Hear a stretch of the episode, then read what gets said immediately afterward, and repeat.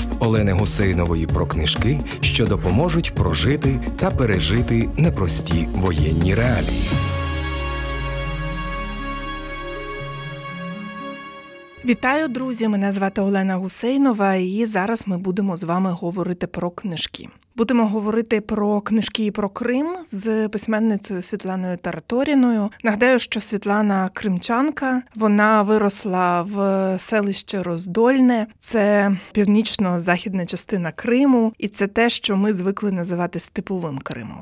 У Світлани в 2023 році вийшла книжка, яка називається Дім Солі. Світлана працює в жанрі фентезі, в жанрі фантастики. Саме так е, написаний її роман, перший дебютний роман Лазарус. Дім Солі постапокаліптична історія, постапокаліптичний сюжет. Він, зрештою, є кримським. Спалахи перетворили Кімерік на мертвий дешт. Над отруйним степом проносяться руйнівні польові бурі. Вони наповнені суєром, субстанцією, що перетворює людей на засолених. Старші брати, військово-релігійна організація, яка вважає себе володарями Кімеріку, називає засолених потворами і полює на цікаві екземпляри, щоб проводити над ними експерименти.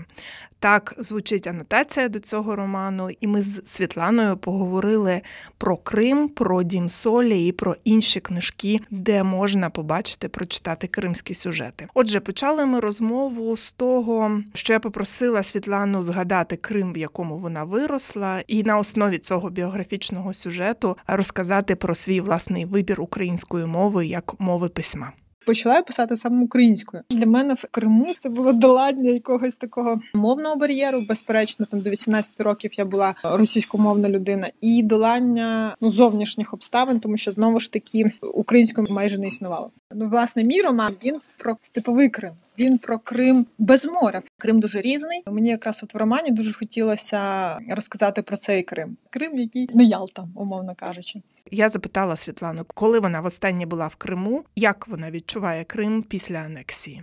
Я пам'ятаю, коли ця вся історія сталася в 14-му з анексією, то я приїхала в Крим. Мене, мабуть, от в телефоні і зберіглися ці всі е, фотки страшні. Е, це був серпень 14-го року. Уже це були якісь прикордонні штампи цих от окупантські. Це було дуже важко, дуже моторошно, і Після того я вже не бувала. І зараз запитаю Світлану, з чого почався дім солі, яка була ідея, з якою почалася робота над її новою книжкою. Мій роман я його почала, змогла почати писати десь в 18-му році, тому що для мене дуже от якось так е, морально важко дався цей весь перехід. Я подумала, що мені дуже хочеться ним дати собі відповідь на питання, що там сталося, як чому Крим зреагував саме так. І я почала досліджувати історію Криму, е, міфологію Криму. Також я запитала Світлану Тараторіну про те, як вона бачить, як писали про Крим до 2014 року, якою була ця візія Криму, наскільки вона могла бути українською, і скільки там було російської інтерпретації або російського образу Криму. Це було складно насправді зробити. В якийсь момент я усвідомила, що Крим, незважаючи на те, що він півострів, а він десь свідомості е, материкової України завжди був островом. І ця література, навіть така література краєзнавча, вона залишалась в межах цього острова. В Криму російською видавалися ці всі тексти. Вони десь там існували. Якісь з них я забрала в Київ, якісь мама потім привезла, якісь мої дитячі там історії, е, легенди Крима і все так далі. І потім це був такий археологічний шлях відшукувати, що ще писалось про Крим в Україні, або які ще там тексти існували про Крим створені в Криму. Бо мені дуже хотілося, щоб це не був погляд е, росіян, такий імперський погляд на це все. І Зрозуміла, що я прийшла від цього там до дослідження кримсько-татарської історії, банально там навіть до етногенези кримських татар. Але водночас розуміла, що це буде створено мовою фантастики. Це теж дистанція.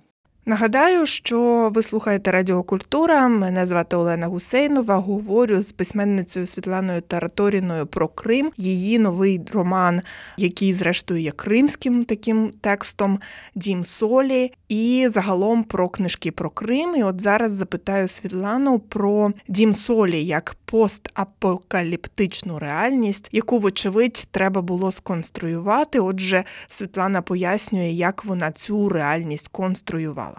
Це постапокаліптичний світ, що, мабуть, теж очевидно для мого сприйняття і тогочасного, і ну і наближено до теперішнього, безперечно.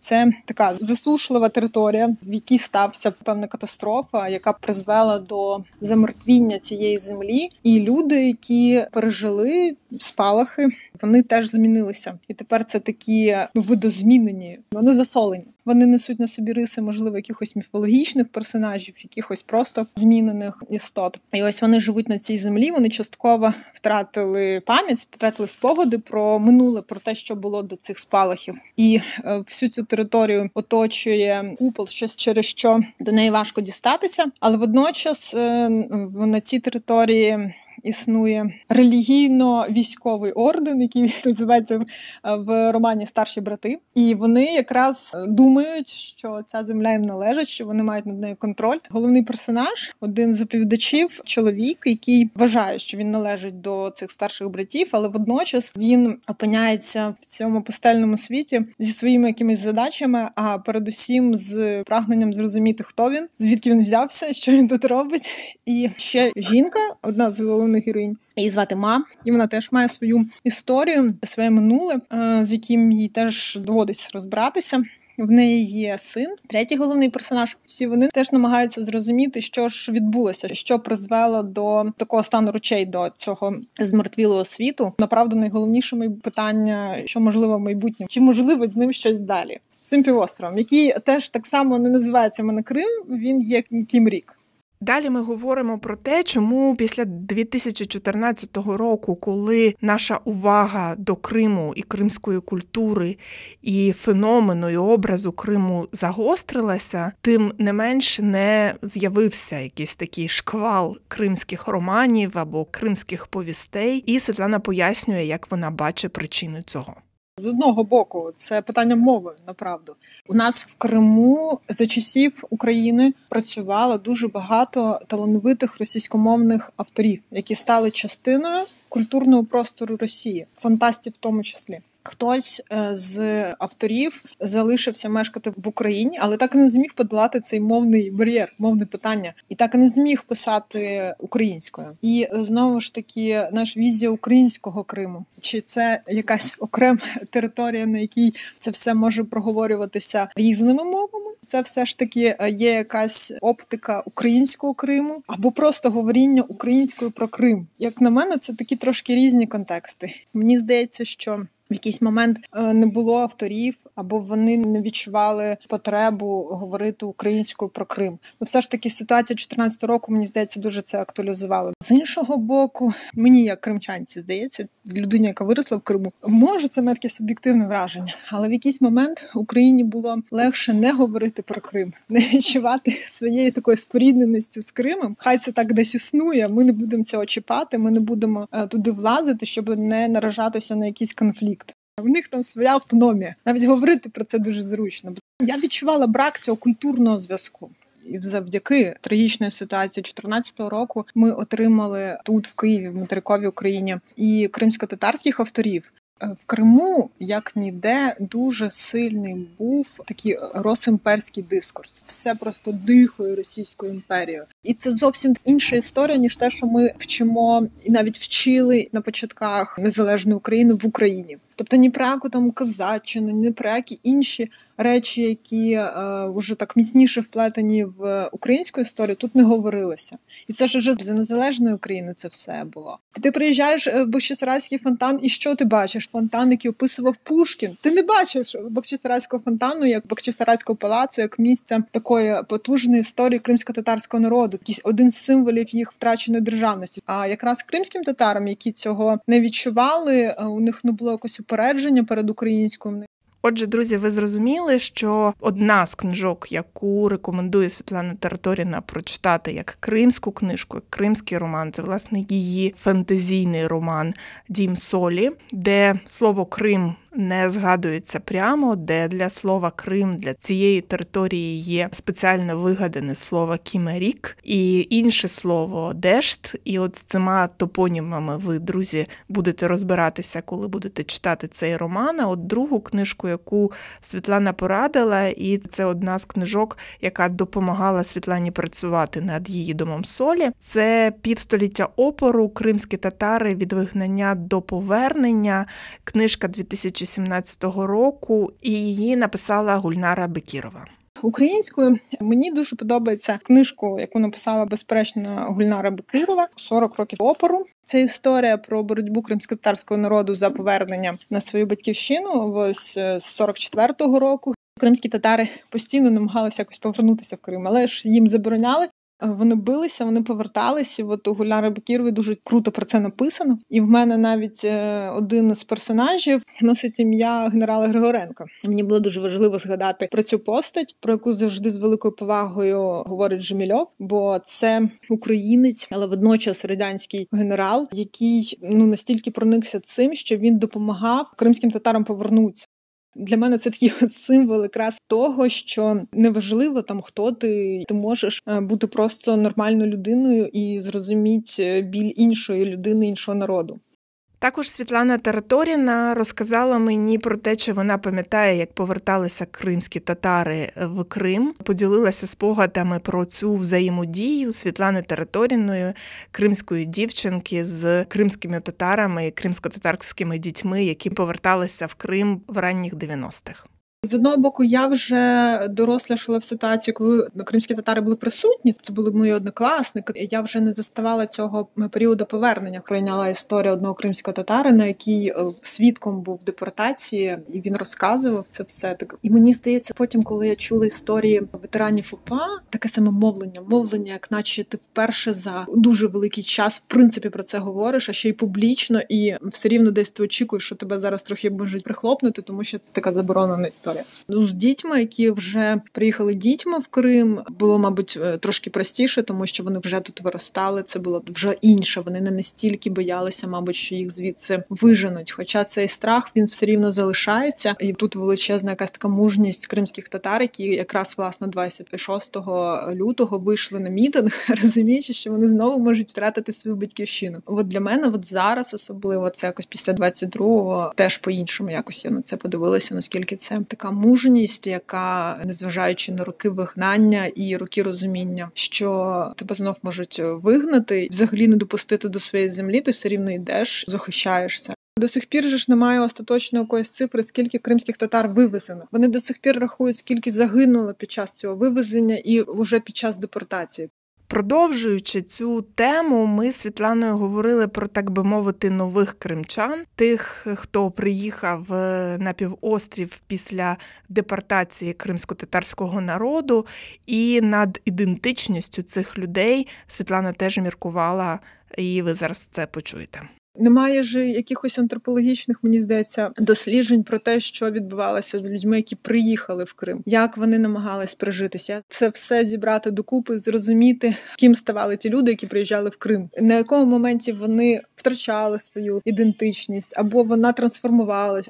Але це така от теж метафора, яка е, дуже вгрузла, що це окрема якась територія з дуже своєю якоюсь окремою історією, не сильно прив'язаною на навіть на правду до російської історії така думка про те, що це якийсь такий зовсім окремий особливий регіон існувала. Але водночас ми вже знаємо всю історію цих от зв'язків з Україною, які дуже органічні і які абсолютно теж не досліджені. Я коли готувала якісь матеріали, шукала для свого роману. Я дуже хотіла зрозуміти, чи є в нас культурологічні праці про зв'язки кримських татар з українцями. Ну контакти вже були очевидні, вони ж були дуже довгі.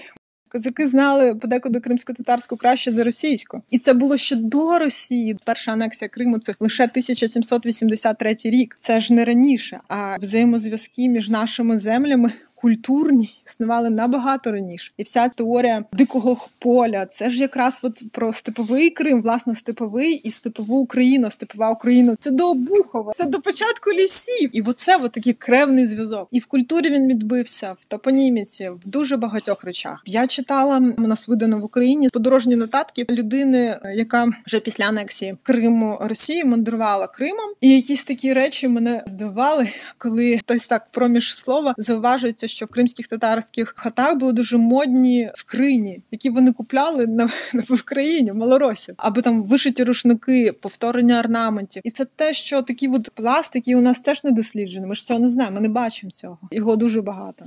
І третя книжка, яку радить прочитати Світлана Тараторіна, кримська книжка це книжка іншої гульнари, гульнари Абдулаєвої, і вона називається Кримські татари від етногенеза до державності. Це історія кримських татар. Гульнара Абдулаєва, кримські татари. Гульнара веде ще й передачу на АТРі. Вона так класно розказує про кримських ханів, про їх якісь інтриги, про те, чому їм не вдалося втримати державність, чому занепало кримське ханство. Я теж це дуже раджу. Треба згадати дикий захід східної Європи Павла Казарина. Там є дуже такі зворушливі штуки, які кримчанам будуть зрозумілі, ті, які виїхали, тому що це такий спосіб кримчанина, який воз'єднався з великою Україною, осмислити, що тут відбувається, і чому деякі речі стали можливими. Що в Криму в кримському бограунді було не так, як здавалось. Я запитала Світлану, як 24 лютого 2022 року змінило її ставлення до кримського питання, її відчуття того, як повернеться Крим, і також чи вплинуло це нове відчуття, яке прийшло після повномасштабного вторгнення Російської Федерації в Україну, чи вплинуло це нове відчуття Криму на текст роману?